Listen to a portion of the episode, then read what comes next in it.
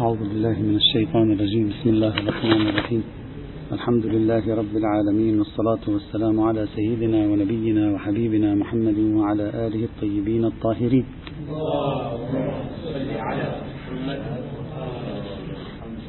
كنا نتكلم في مناقشات أو الملاحظات والمداخلات التي سجلت أو يمكن أن تسجل على نظرية الطوفي في تقديم المصلحة على النص.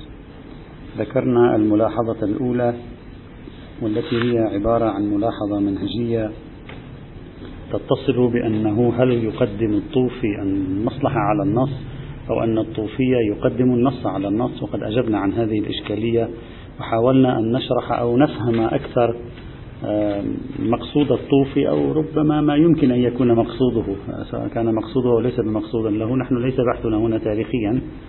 نحاول أن نستجدي النظرية بنفسها الإشكالية الثانية التي طرحت على ما ذكره الطوفي هنا وسجلها أيضا الناقدون عليه تقول الطوفي متناقض في كلامه بل إن الحديث عن معارضة المصلحة للنص هو فرضية وهمية لا يوجد لها مصداق في الخارج.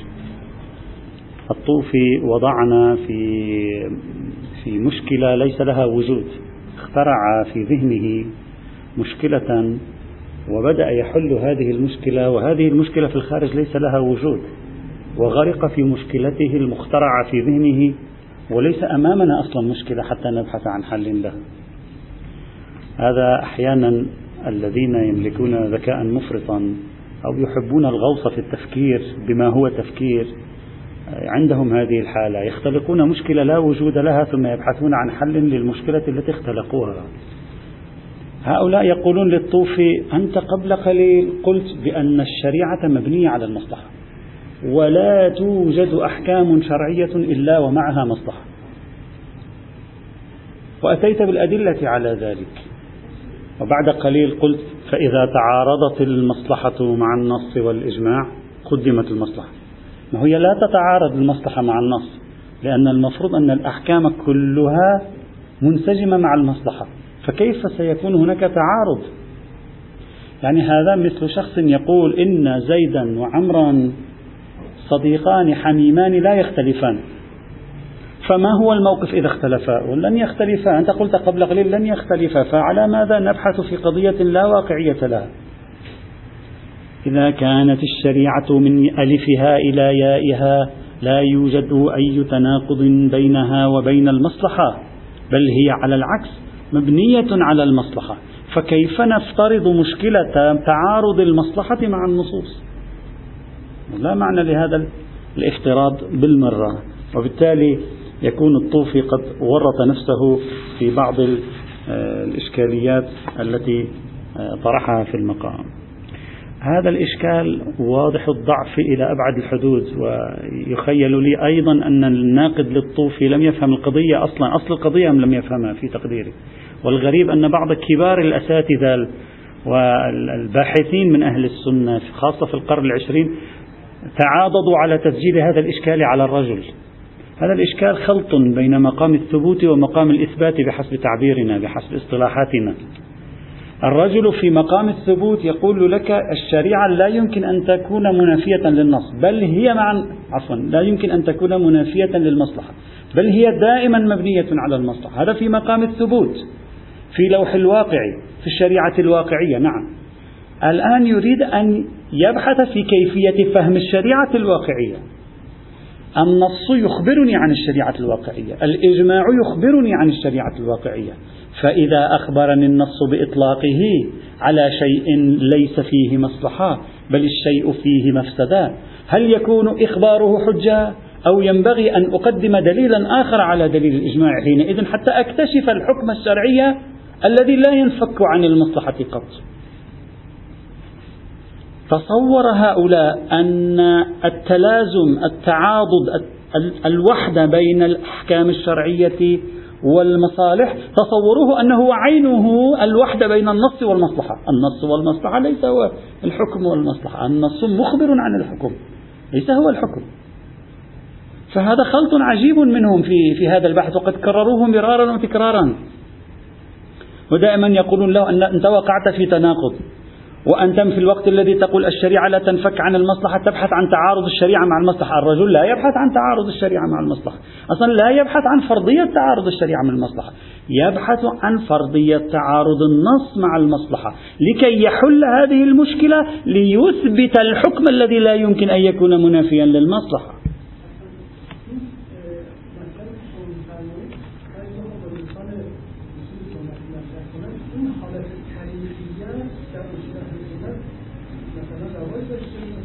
فقط حاکی از ارزم به خدمت شما باشه وگرنه اگر فرض کنید نمی‌دونم حالا وارد به چی اگر وارد به سببیت اونها بوده که این اشکال داشت وارد دیگه تحکیل این مقام سقوط و اثبات نخواهد مثلا روایت هم با مثلا انواره با ورودش اصلا ما جر میشه. مثلا آره، این سببیتی دیگه اشکاله میگم مفید و اشاره و اگه اینجوری باشه شما نمیتون تحکیل کنید بین نصف و حکم.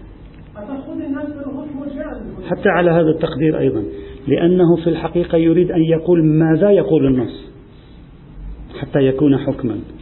أنا أبحث عن ما هو النص حتى يكون حكم. وهذا بحثي عن ما هو مدلول النص حتى أولد الحكم مربوط بعلاقة النص بالمصلحة. وبالتالي حتى على هذا التقدير لا أستطيع أن أفتي ولو كنت مصوبا لا أستطيع أن أفتي بالحكم الفلاني إلا بعد أن أحل المشكلة بين دلالة النص والمصلحة. الرجل يعتبر المصلحة واحدة من أدوات الوصول إلى الحكم الشرعي وبالتالي يقول لا تستطيع أنت أن تأخذ النص لوحده دون أن تترك سائر الأدوات لتصدر حكما على أساس ذلك. قبل مرحلة إصدار الحكم أيضا أنا لا بد أن أدرس علاقة النص بالمصلحة لا بعد مرحلة إصدار الحكم. حتى إذا كنت مصوبا. أو إذا لم أكن مصوبا الأمر أوضح حينئذ. إذا بناء عليه لا معنى للإشكال الذي يورد عليه من أنه يستحيل معارضة النص للمصلحة وبالتالي افتراضه عبثي. ما يستحيل معارضته للمصلحة والشريعة أما النص بحسب الدلالات الأولية يمكن أن يعارض المصلحة. غاية الأمر هذه معارضة بدوية. وبعد إجراء الكسر والانكسار نقول النص من الأول لم يكن يريد الإطلاق المنافي للمصلحة. هذا تمام الكلام. هذه الإشكالية الثانية الإشكالية الثالثة. عنوان هذه الإشكالية مسألة علاقة ترجيح المصلحة على النص والإجماع بعنصر الوحدة والفرقة اللي ركز عليه الطوفي كما شرحنا بالأمس. الطوفي جعل من مرجحات تقديم المصلحة على الإجماع والنص أن النصوص مختلفة متعارضة فتوجب الفرقة. والمصلحة المصلحة متفق, متفق عليها. وقال أيضا المصلحة مقدمة على الإجماع لأن الإجماع بعضهم لم يؤمن به مثل النظام وبعض الشيعة والخوارج والظاهرية ويقول فهذا أمر مختلف فيه والمصلحة أمر متفق عليه وما هو متفق عليه وما يوجب أي المتفق عليه يوجب الوحدة والمختلف فيه يوجب الفرقة. وما يوجب الوحدة مقدم على ما يوجب الفرقة. هذه كانت خلاصة فكرة فكرته التي تحدثنا عنها بالأمس. الآن جاءت إشكالية في ما يتعلق بموضوع معيارية الفرقة والوحدة في ترجيح دليل على دليل. قالوا جعل الطوفي المصلحة مقدمة جعل الطوفي المصلحة مقدمة على الإجماع ومقدمة على النصوص بحجة أن أنها متفق عليها واضح من كلامه في موضوع النصوص أنه يتكلم عن عالم التطبيق. لأن أصل حجية النص متفق عليه أيضا. أصل حجية النص أيضا متفق عليه بين المسلمين. أصلا اتفاق المسلمين على حجية النص أقوى بكثير من اتفاقهم على حجية المصلحة. ولو كان ولو كانوا مجمعين على الاثنين سلمنا جدلا. ولو كانوا مجمعين على الاثنين سلمنا جدلا. إلا أن إجماعهم على حجية النص مثل القرآن. أقوى من إجماعهم على حجية مثل المصلحة. إذا نظر الطوفي هنا هو هو التطبيق الخارجي. يعني عندما آخذ النص بوصفه مرجعا حجة. وأريد أن أمشي معه في عمليات التطبيق الخارجي. عمليات التطبيق الخارجي توجب الفوضى وتوجب اختلاف المسلمين. لماذا؟ لأن النصوص متعارضة. لأن النصوص كل واحد منها يدلنا على مكان من الأمكنة في هذا الإطار. طيب. هنا هنا تأتي الفكرة المركزية التي تطرح في المقام. هل المصلحة في مرحلة تنزيلها أيضا؟ أي في مرحلة تطبيقها؟ لا توجب الاختلاف. الشيء المتفق عليه في المصلحة أصل حجية المصلحة. إذا نزلنا أصل حجية المصلحة إلى عالم التطبيق الخارجي ألا يختلف البشر في تشخيص المصالح والمفاسد خارجا؟ ويختلفون. إذا أيضا مرجعية المصلحة توجب وقوع الاختلاف بين الناس. كيف جعل الطوفي مرجعية النصوص في عالم التطبيق توجب الاختلاف بين الناس لأن هناك تعارضا بين النصوص ولم يجعل مرجعية المصلحة في عالم التطبيق توجب الاختلاف بين الناس لأن الناس بطبيعتها تختلف في تشخيص المصالح والمفاسد. يعني في الموردين معا مادة الفرقة موجودة. إذا كانت مادة الفرقة موجودة في النصوص لأجل ما فيها من تعارضات مادة الفرقة أيضا موجودة في المصلحة لأجل ما في تشخيص البصر البشري للمصلحة من اختلاف وتعارض. ما الفرق إذا بينهما؟ حتى تقول لي مرجعية المصلحة توحد مرجعية النص يفرق. لا أبدا ليس كذلك. هذا إذا قصد من أن مرجعية المصلحة توحد. ومرجعية النص تفرق المرجعية في عالم التطبيق. وأما إذا قصد المرجعية في عالم إذا قصد المرجعية في عالم النظرية الاتفاق على مرجعية النص أقوى من الاتفاق على مرجعية المصلحة بلا نقاش. بل حتى قوله بأن بين مسألة الإجماع ومسألة المصلحة المصلحة متفق عليها الإجماع غير متفق عليه أيضا غير صحيحين صحيح أن نظرية الإجماع محل خلاف مع الخوارج مع النظام أيضا مع الظاهرية ومع العديد من علماء الشيعة. لكن مسألة المصلحة أيضا مختلف فيها. وقد رأينا كيف أن موضوع المصلحة مادة للاختلاف بين المذاهب الأربعة بنفسها. الشيعة أيضا لا تقبل مرجعية المصلحة في اكتشاف الأحكام الشرعية.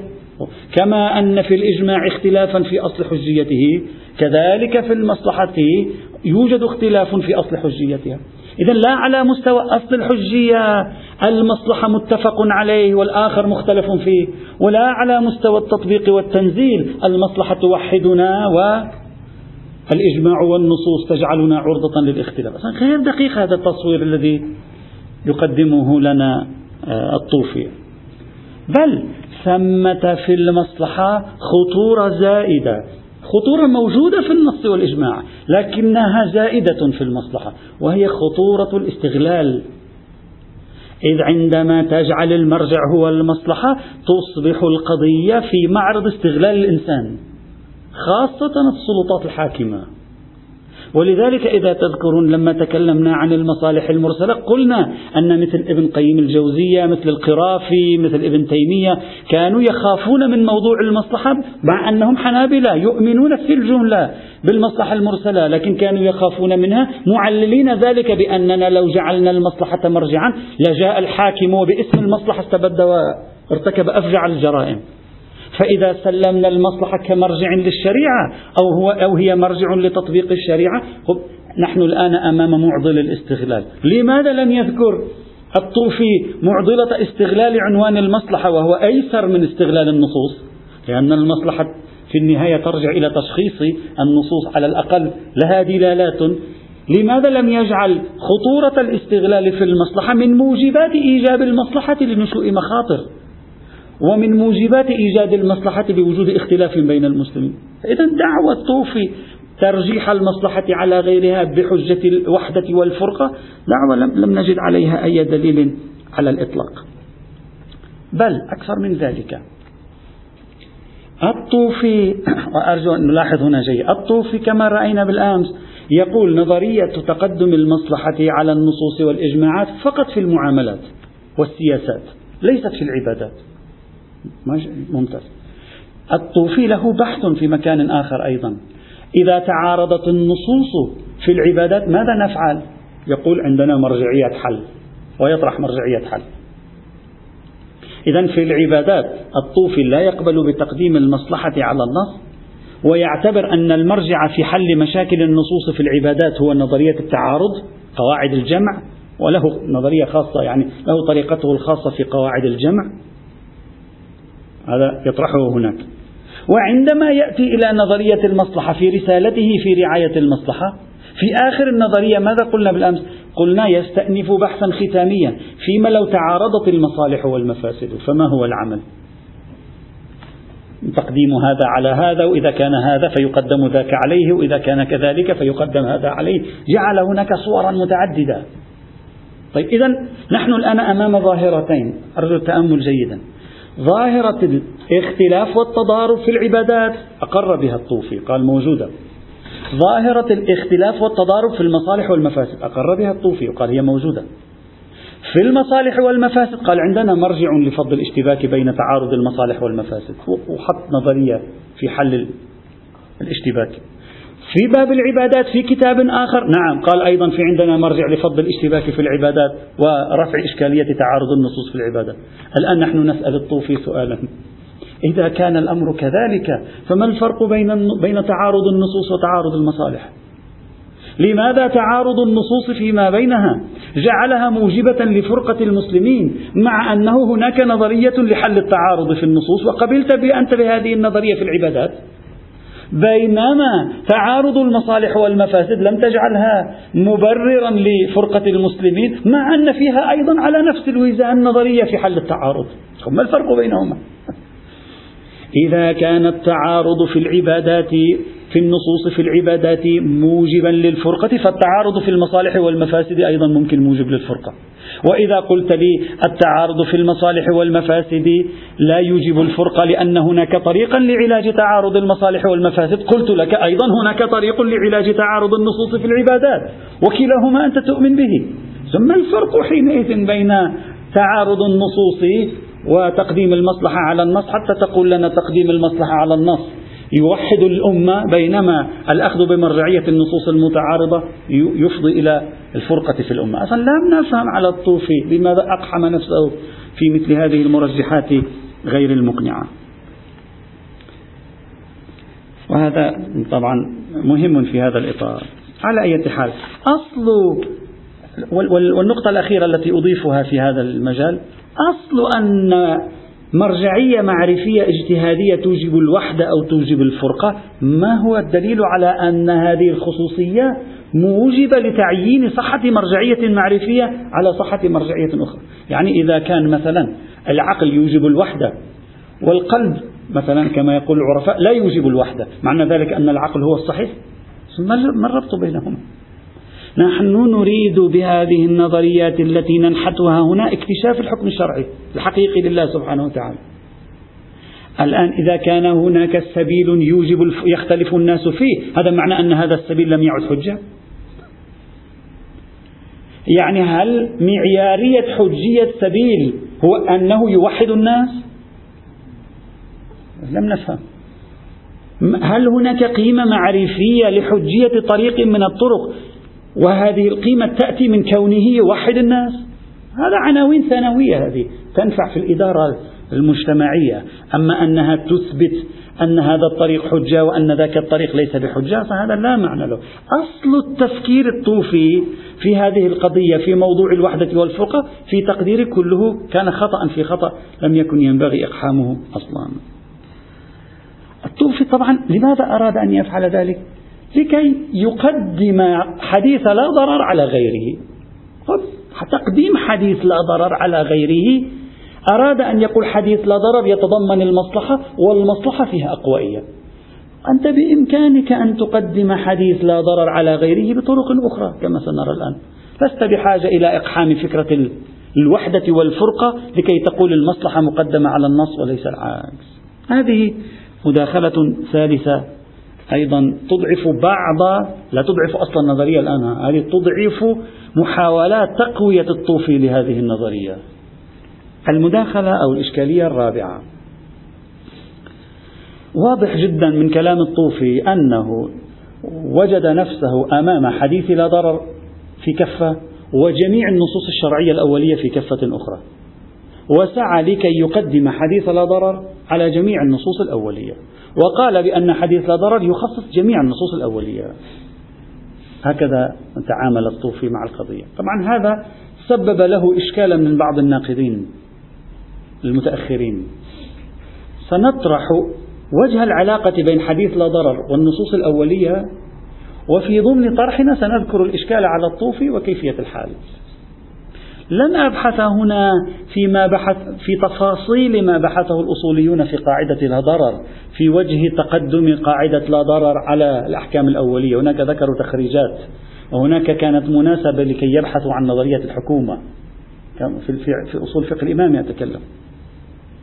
لن نبحث في التفاصيل تلك تفاصيل طويلة لا علاقة لنا لكن سأشير لكي أجيب عن إشكال سجل على الطوفي سأشير إلى بعض الحلول المهمة وبإشارتنا لبعض الحلول المهمة يرتفع إشكال سجله بعضهم على الطوفي في تقديمه حديث لا ضرر على سائر النصوص الأولية. في علاقة قاعدة مفاد لا ضرر مع النصوص الأولية توجد تخريجات للحل. يعني ما الذي نقدمه؟ وإذا قدمنا هذا على هذا أو هذا على هذا فلماذا؟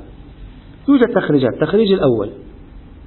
ما ذكره بعض الباحثين المعاصرين ناقدا الطوفي سنقدم هذا التخريج لأن هذا هو الذي يعنيني حتى أجيب عن هذا.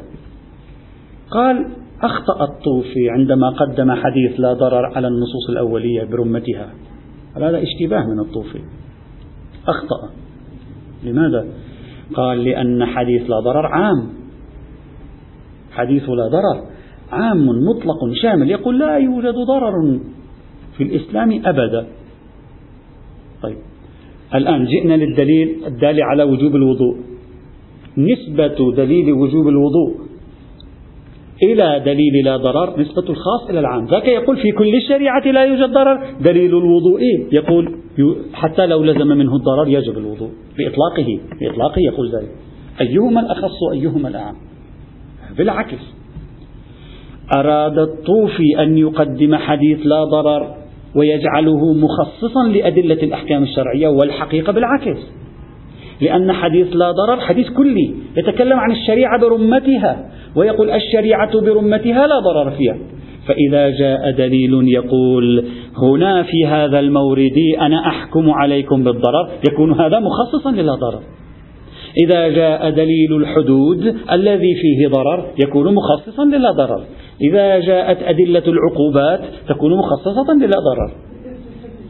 نعم نعم. دكتور محمد يسري عنده كتاب اسمه المصلحة في التشريع الإسلامي وهو قام من من المهم من الشخصيات المهمة التي قامت بتحقيق رسالة الطوفي بالتفصيل. عنده كتاب آه، تقريبا في 200 صفحة حقق فيه رسالة الطوفي ووضع مقدمة طويلة ناقش فيها نظرية الطوفي. الدكتور محمد يسري في كتابه المصلحة في التشريع الإسلامي.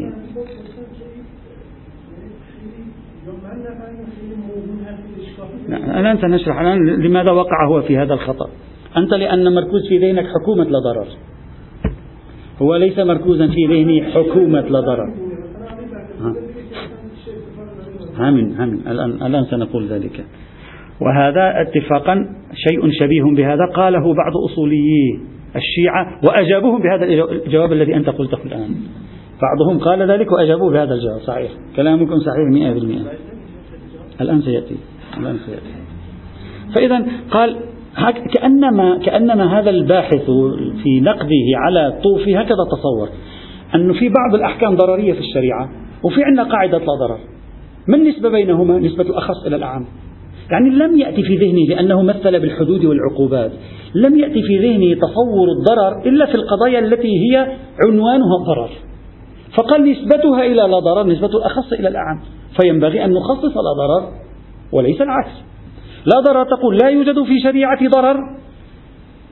دليل العقوبات يقول عندي ضرر في العقوبات وهذا أخص صحيح يعني الآن تصويره صحيح بهذا الشكل من هذه الزاوية صحيح. هذا يقول ما في عندي ضرر إطلاقا ثم قال إلا في العقوبات أحكام ضررية إلا في الجهاد أحكام ضررية إلا في كذا وكذا أحكام ضررية. هذا تخصيص. فاعتبر أن الطوفي كان عليه أن يخصص لا ضرر بأدلة الأحكام الأولية والنتيجة تكون انتهت نظرية الطوفي لأن كل نظرية الطوفي مبنية على تقديم حديث لا ضرر على الأدلة الأولية. الآن صارت جميع الأدلة الأول جزء كبير من الأدلة الأولية مبني على لا ضرر على تخصيص لا ضرر. لم يعد يمكن للا ضرر والمصلحة الموجودة في لا ضرر أن تقدم على النصوص بل العكس هو الصحيح. هكذا تصور هذا الباحث. إلا أن هذا التصور غير دقيق أبدا لأنه خفي عنه أن جميع الأحكام الشرعية تدل على تشريعها في مورد الضرر وليس فقط تلك الأحكام التي عنوانها الضرر مثل العقوبات والحدود كما مثل هو. يعني إذا أنا أخذت قاعدة لا ضرر ونسبتها إلى دليل وجوب الوضوء. قاعدة لا ضرر تقول لا يوجد حكم ضرري في الإسلام. دليل وجوب الوضوء يقول يجب عليك الوضوء بمقتضى إطلاقه ولو لزم منه الضرر. نسبة بينهما عموم وخصوص من وجه. كيف؟ دليل وجوب الوضوء يقول يجب الوضوء في حال الضرر وفي غير حال الضرر. دليل لا ضرر يقول لا ضرر في الإسلام سواء في الوضوء أو في غير الوضوء. النسبة بينهما من وجه يشتركان في الوضوء الضرري تختلف لا ضرر في الصلاة الضررية.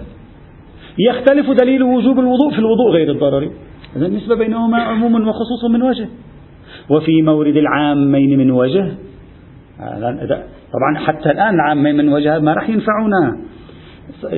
ستسقط نظرية الطوفي ونظريتنا معا يعني نظرية المناقش. والمفروض في العامين من وجه التساقط في مادة الاجتماع كما قرروا في الأصول. يعني في مادة الاجتماع التي هي الوضوء الضرري هم حديث لا ضرر يسقط؟ يعني نظرية المصلحة تسقط؟ وهم إطلاق حديث, لا حديث الوضوء أن يسقط. دليل وجوب الوضوء يسقط. وبالتالي لن يتمكن الطوفي من أن يقدم نظرية المصلحة ولن يتمكن خصمه هذا المناقش له من أن يقدم الأدلة الأولية على حديث لا ضرر. كلاهما بهذه العملية الآن خاسر. لا إشكال المستشكل صحيح وإلى الآن كلام الطوفي ليس بصحيح. لأن مفترض الطوفي يقول نسبة لا ضرر إلى جميع الأحكام الأولية عبارة عن نسبة العموم والخصوص من وجه يسقط لا ضرر وتسقط الأحكام الأولية في مورد الضرر. وبالتالي لا يصح منه أن يقول تقدم المصلحة على النص إلا إذا قال أنا يهمني فقط من تقديم المصلحة على النص إسقاط الإطلاق الموجود في النص سقط الإطلاق صحيح. لأنه بالعامين من وجه سقط الإطلاق فيكون نتيجة ما يريده الطوفي في محله وإن كان فنيا لا يصح ما قاله الطوفي. إذا الإشكالية الأولى التي طرحها هذا الباحث في تصوره أن قاعدة لا ضرر كلية خرج منها بعض الموارد الضررية هذا الكلام غير دقيق. قاعدة لا ضرر كلية جميع الأحكام الأولية كل واحد واحد على حدة. خليه عشرة أسطر تحت كلمة على حدة الآن سنتكلم عنها. كل واحد واحد على حدة نسبته إلى لا ضرر هي نسبة العموم والخصوص من وجه. ومقتضى ذلك ليس تقديم الأدلة الأولية على على لا ضرر ولا تقديم لا ضرر على الأدلة الأولية بل مقتضاها التساقط. فلا ما قاله المستشكل صحيح إشكالا على الطوفي وحتى الآن كلام الطوفي في تقديم لا ضرر ليس بمقنع.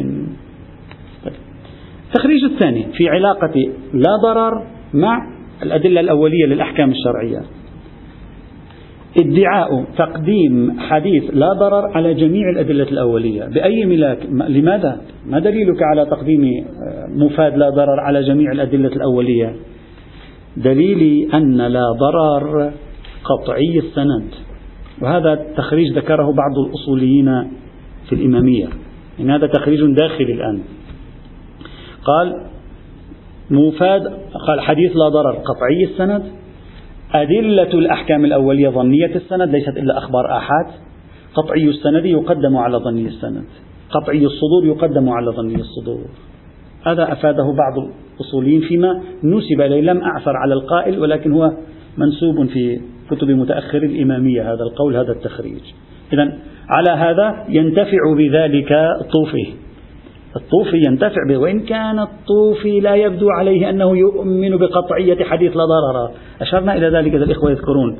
كأنه لا يؤمن بقطعية حديث لا ضرر يؤمن بحجيته لكن لا يؤمن بقطعيته. أما هنا صاحبنا يريد أن يقول لا لا ضرر قطعي الصدور. أدلة الأحكام الأولية ظنية الصدور. هذا لأنه حياته شايف أخبار الآحاد الظاهر. يبدو ما عنده سركار زياد مع القرآن. عنده سركار زياد مع أخبار الآحاد. المسكين تصور أن أدلة الأحكام الأولية ظنية. ولا ضرر قطعي فنسبة القطع إلى الظني يجب تقدم القطع على الظني وهذا هو مبرر تقدم مفاد لا ضرر على جميع الأدلة الأحكام الأولية. هذه المحاولة أيضا وقعت موقع الخلاف. أصلا من قال أن مفاد حديث لا ضرر قطعي. هذا محل نقاش بينهم. كثيرون أصلا لا يؤمنون بقطعيته. أصلا في إثبات صحته السندية حديث. في نفس إثبات الصحة السندية لهذا الحديث حديث. نعم في الجملة يمكن القطع بنفي الضرر في الجملة في الإسلام. في الجملة هذا لا يناقش فيه أحد. أما بالجملة يعني قانون لا ضرر شامل لأطراف الشريعة فهذا ما معلوم عندي دليل يحمل إطلاقا أو عموما قطعي الصدور. طيب هذا من جهة حديث لا ضرر يحتاج إلى إثبات قطعية الصدور. من جهة الأدلة الأخرى لماذا جعلتها ظنية؟ وعندنا أدلة القرآن الكريم. لماذا جعلتها ظنية من حيث الصدور؟ لأن لا ضرر إذا قلت لي ظنية من حيث الدلالة هم لا ضرر ظني من حيث الدلالة. هو حتى فهموه لا ضرر ألفوا مجلد كامل. صحيح أو لا؟ الآن قاعدة لا ضرر مجلد كامل. حتى فهموه في تشعباته احتاجوا إلى مجلد كامل. فلا تقل لي هذا قطعي ويقيني ومحل خلاف بينهم. فإذا كانت العبرة بقطعية السند القرآن قطعي السند. كثير من الأحاديث الشريفة قطعية السند أيضا. لماذا جعلت لا ضرر قطعي السند؟ ثم جعلت الطرف الآخر ظني السند. هذا أيضا قطعي السند في كثير من إطلاقاته ومفاداته. فهذا التخريج غير مقنع وغير واضح. التخريج الثالث. هذا التخريج أنا شخصيا أحتمل أنه هو الذي كان في ذهن الطوفي رغم أن الطوفي ذهب إلى قضية الأقوائية بملاك الوحدة والفرقة لكن يظهر من عباراته احتمال أكبر أن يكون فهم هذا الفهم من آه، من قضية لا ضرر. وهو. أيضا هذا التخريج موجود في كتب الأصوليين حتى آه، يعني عند الإمامية. يقول شوف شيخنا هذا هذا موضوع مهم جدا. إذا أنا أخذت مفاد لا ضرر وقست مفاد لا ضرر على على وجوب الوضوء. ما هي النسبة؟ قلنا قبل قليل عموم الخصوص من وجه. إذا أخذت مفاد لا ضرر وقسته على وجوب الصلاة نفس الشيء أيضا. أخذت مفاد لا ضرر وقسته على وجوب معلومية العوضين مثلا شرطية معلومية العوضين في البيع نفس الشيء. إذا إذا قست مفاد لا ضرر مع كل واحد من الأدلة الشرعية لوحده على حدة النسبة ستكون عموم وخصوص من وجه كما شرحنا قبل قليل. لكن ماذا لو جعلنا مفاد لا ضرر طرفه المقابل جميع الأدلة الشرعية مجتمعة. يعني لوحظت الأدلة الشرعية تمام الأدلة الشرعية لوحظت بنحو المجموعية لا بنحو الجميعية. وكأنها جملة واحدة وكأنها برمتها جملة واحدة كلها. وقست إليها حديث لا ضرر. راح العموم الخصوص من وجه. لا لا يوجد. وين تصور لي العموم الخصوص صار العموم الخصوص مطلق. صار حديث لا ضرر أخص من مجموع الأدلة الشرعية. لماذا؟ لأنك في عندما كنت تصور لنا العموم والخصوص من وجه هكذا كنت تقول. كنت تقول حديث لا ضرر ينفي الضرر في الوضوء والصلاة. ودليل وجوب الوضوء يثبت الوضوء غير الضرر والضرر. فالنسبة بين دليل وجوب الوضوء وبين حديث لا ضرر عموم من وجه لماذا؟ لأنك عندما قلت ماذا يفيد قاعدة لا ضرر أدخلت الصلاة بعين الاعتبار. لما أدخلت الصلاة خرجت عن دائرة الوضوء. فتصورنا العموم والخصوص من وجه لكن ماذا لو أدخلنا الصلاة؟ وأدخلنا الصوم؟ وأدخلنا الحج؟ وجميع الأحكام الشرعية بتمامها ورمتها بأدلتها برمتها جعلناها في مقابل حديث لا ضرر. وين رح نتصور حينئذ حديث لا ضرر؟ ما به الامتياز لحديث لا ضرر. وين ما به الامتياز؟ لا يوجد ما به الامتياز. تصور معي الفكرة؟ لن يوجد ما به الامتياز. يعني لن يوجد مورد هو مشمول للا ضرر وليس بمشمول لمجموع الأدلة الشرعية. إذا دائما لا ضرر سيكون أضيق من الأدلة الشرعية. لماذا؟ لأن الأدلة الشرعية تشمل أحكامها الضررية وغير الضررية ولا ضرر يخرج الضررية. فالنسبة بين لا ضرر وبين مجموع الأدلة الشرعية هي نسبة العموم والخصوص المطلق. والمفاد حينئذ هو التخصيص. وهذا ينسجم مع نظرية الطوفي. ويبدو من الطوفي أنه يقول هكذا يعني يعبر في بعض تعابيره بالتخصيص. تخصيص لا ضرر لأدلة الأحكام الشرعية. ولعل مراده من التخصيص هذا الوجه. وهذا يبدو أنه انتصر له بعضهم إلا أن السيد الخوئي رحمة الله تعالى عليه ما قبل بهذا الوجه. قال هذا لا يمكن أن يكون صحيحا. في, في وجه تقديم حديث لا ضرر على الأدلة الأولية. لماذا؟ قال ما إحنا ما عندنا دليل اسمه مجموع الأدلة. هذا ليس بدليل شرعي. هذا الجامع انتزاعي أنت تنتزع عنوان المجموعية من الأدلة. لا يوجد دليل مستقل اسمه مجموع الأدلة. ما معنى الكلمة مجموع الأدلة كلمة العقل يخترعها. نحن عندنا دليل وجوب الصلاة. دليل وجوب. مجموع الأدلة ضع يدي عليه. ما في شيء اسمه المجموع من حيث هو مجموع. ما في شيء. مجموع تصوير أن مجموع الأدلة هو دليل واحد هذا تصوير يحتاج إلى عناية. جعله بمجموعه وحدة اتصالية تقف في مقابل حديث لا ضرر هذا يحتاج إلى عناية زائدة. ولا قرينة على هذه العناية الزائدة. إذا هذا التصوير لتقدم حديث لا ضرر على مفاد الأدلة الأولية غير صحيح وبالتالي يختاره الطوفي هنا. السيد الصدر. ناقش السيد الخوئي هنا. أنا أحببت لم لم أرد أن أفصل في هذا البحث في وجه تقدم مفاد لا ضرر على الأدلة الأولية لأنه بحث طويل. لكن أحببت أن أشير إلى بعض أبرز التخريجات لأن بعضها أحتمل أنه أراده الطوفي. ومن جهة أخرى ستفهمنا أن الطوفي كان محقا في تقديم لا ضرر على جميع الأدلة الأولية. وإن لم يصل ذهن الطوفي إلى التخريج الفني الصناعي لوجه تقديم لا ضرر على الأدلة الأولية. سيد الصدر هنا ما قبل بنقاش السيد الخوئي قال لا ممكن نتصور أن لا ضرر يواجه دفعة واحدة معا مجموع الأدلة الشرعية. كيف؟ قال بوجود إعلان مسبق للشريعة أنني أبين نفسي بالتدريج في البيان. نفس أن الشريعة أعلنت أن سياستها البيانية هي سياسة التدرج في بيان الأحكام الشرعية. نفس هذا الكلام. هذا معناه أن الشريعة جعلت جميع النصوص وكأنه لا انفصال بينها. الآن سأوضح لك بمثال بسيط. إذا أنا قلت لك نحن اليوم سنبقى الآن من الساعة العاشرة هنا إلى الساعة السادسة آه، مساء وسأبين لكم كل آه، تفاصيل الفكرة التي أقتنع بها مثلا. مثلا. والآن تكلمت لمدة ساعة ثم قلنا نستريح قليلا ثم استرحنا لربع ساعة ثم بعد ذلك أكملت ثم استرحنا لنصف ساعة أخرى ثم أكملت ثم بعد ذلك تغدينا ثم أكملت إلى آخره. صحيح أن الجمل التي أقولها الآن منفصلة عن الجمل التي أقولها بعد ساعة لأننا استرحنا ربع ساعة. صحيح أنها قرينة منفصلة لأنها ليست في شخص الكلام. أنا أعطي مثال تقريبي ربما نخرج ونرجع حتى نجعلها منفصلة. حتى ما يصير فينا مثل مشكلة خيار المجلس. طيب. صحيح ذلك لكن يقول بما أنني قلت لكم مسبقا أنا مجمل فكرتي سأشرحها بالتدريج سأفصل بين أجزائها البيانية. فإذا أنتم هنا أول كلامي الذي ابتدأ من الساعة العاشرة إلى آخر كلامي الذي انتهى من الساعة السادسة كله سيصبح كلا انفصال. بحسب تعبير شيخ كأنه متصل ولولا ذلك. أرجوك انتبه إلى هذه الجملة للسيد الشهيد يقول ولولا ذلك العرف لا يفهم القرائن المنفصلة إلا على أنها تعارض مستقر. هذا تصريح خطير. يقول العرف يفهم القرائن المنفصلة تعارض. لا يوجد في العرف شيء اسمه قرائن منفصلة والقرينة المنفصلة تشير إلى كذا وتقدم.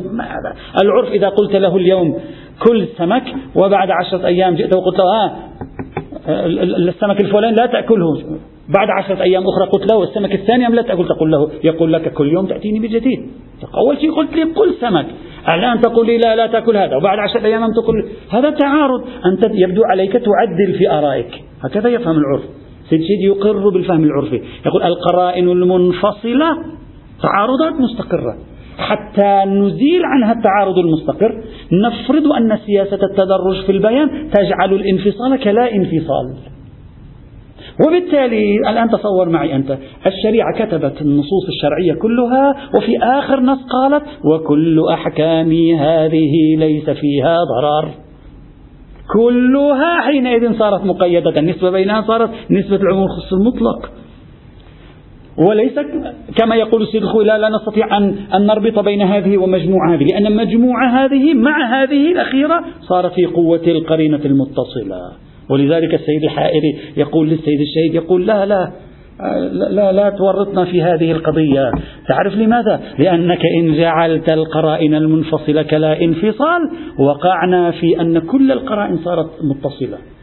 وبالتالي لا ينعقد ظهور لأي جملة تقرأها. أصلا إطلاقا لا ينعقد لها ظهور من الأول. وهذا يؤدي إلى بتعبيري أنا إلى كارثة في الاجتهاد.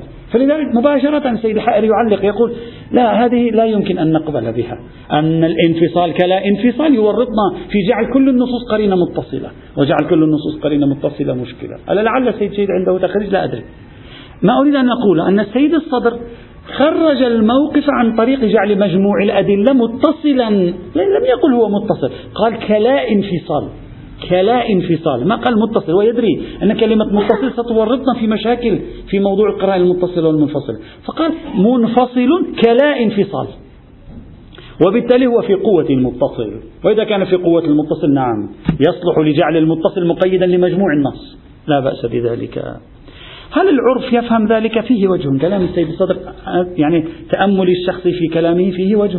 بصرف النظر عن قضية الاتصال والانفصال في وجه أن يكون النص عادة يؤخذ مع كل النصوص مجموعة التي ترتبط بموضوعه. بصرف النظر عن قضية الاتصال والانفصال فيه وجه. لكن أيضا ما قاله السيد الخوي فيه وجه لأن كل نص هو كيان قائم بنفسه. وبالتالي كل نص هو على صلة وعلى علاقة بالنص بنص لا ضرر. هم وجه السيد الخوئي معقول هم وجه السيد الشهيد بصرف النظر عن مشكلة معقول ولذلك لم أستطع أن أصل إلى نتيجة. لا ترجيح لدي في معقول أكثر معقولية ويكون هو ال الذي يعني يفهمه العرف كلاهما محتمل. محتمل. وبالتالي لا نستطيع حينئذ أن نذهب مع هذا التخريج الذي سيقوم على فكرة السيد الصدر ولا دليل عليها.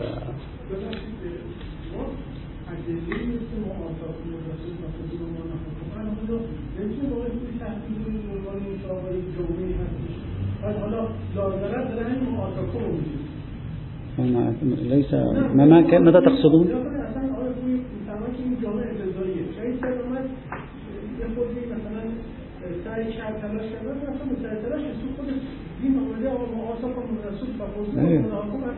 السيد الخوي أم يقبل بهذا؟ لا لا لا. نحن لا نتكلم عن أن الشريعة هي كل. نحن نتكلم في عالم النصوص لا في عالم الأحكام. نحن نتكلم في علاقة النصوص مع بعضها بوصفها كيانا لغويا. كيف يتعامل العرف مع هذه الكيانات اللغوية؟ يتعامل معها على أنها ألف كيان أو يتعامل معها على أنها كيان والطرف الثاني هو 990 كيان يشكلون كيان واحد. نحن نتعامل في مرحلة فهم النصوص لا في مرحلة نفس الأحكام. الأحكام كلها مربوطة في بعضها والأحكام كلها حجة. نحن نتكلم في هذا. نتكلم العرف عندما يتلقى 500 جملة.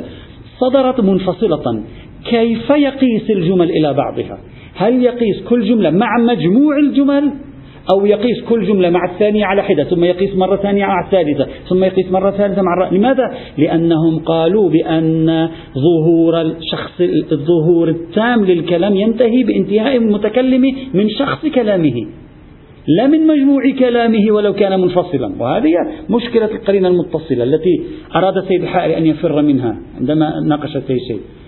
هل أنظر إلى مجموع الكلمات المنفصلة على أنها هويات لغوية مستقلة وكل واحد كيان قائم بنفسه؟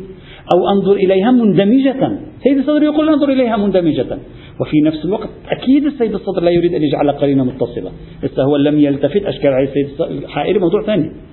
لأن جعل قرينة متصلة سيشكل مشكلة كبيرة بالنسبة إليه.